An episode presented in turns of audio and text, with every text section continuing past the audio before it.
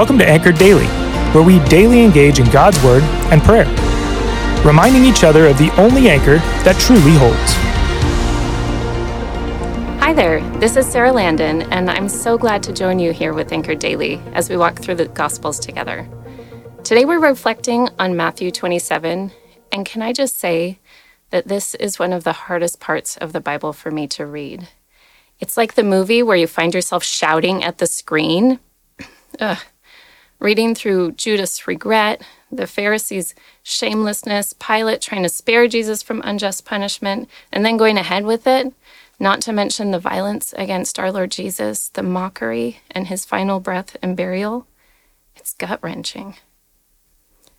I'd like to take a few moments to look at the crowd and how they responded when they had a chance to pardon Jesus but chose to crucify him instead. We'll read verses 24 and 25. When Pilate saw that he was getting nowhere, but that instead an uproar was starting, he took water and washed his hands in front of the crowd. I am innocent of this man's blood, he said. It is your responsibility.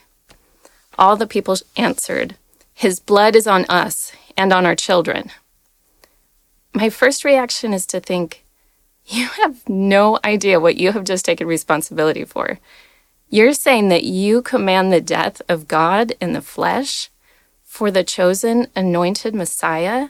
You and your children will take on God's wrath and sentence him to death? It seems utterly foolish. But as I thought about the words again, I began to see how God can redeem even these foolish words. It reminded me of something that happened to me in high school. This is going to seem completely unrelated, but I promise it will come back around. So, my high school has a tradition that at the senior prom, the junior class announces the senior prophecies. It's like a little line about what might happen in the future of each senior.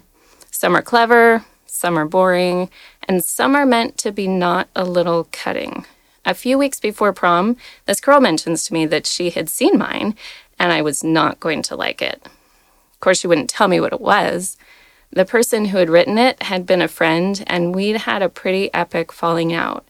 So I guess this was her way of getting back at me. So finally, we're all standing around at prom, and they begin reading off the prophecies. I'm not one of those crazy people who thinks it's fun to be embarrassed, so I was really nervous. They got to mine and predicted I would, wait for it, get a degree in chemical engineering only to ditch it all and become a stay at home mom.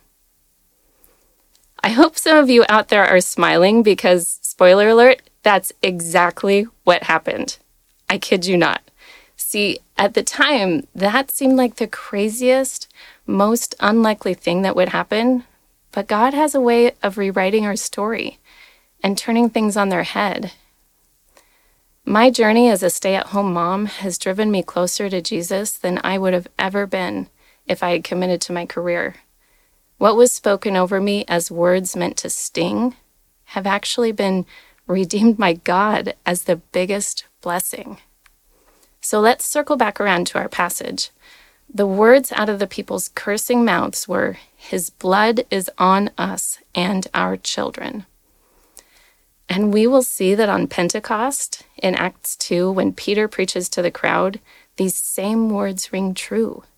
His blood is on us and on our children because his blood cleanses us of our sins. It restores us to right relationship with God and ushers us into the kingdom of heaven. They had no idea how true their words would be and how it could be the saving of them. God turned a curse into a blessing.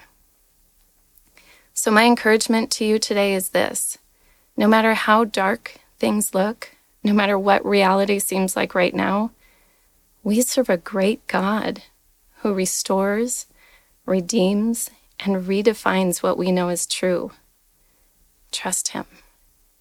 You may not see it change overnight, but He has the power to utterly change your reality. Let's pray.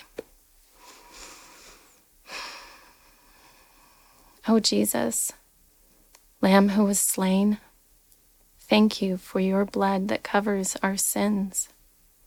Fill us with more of you. Show us who we are because of you.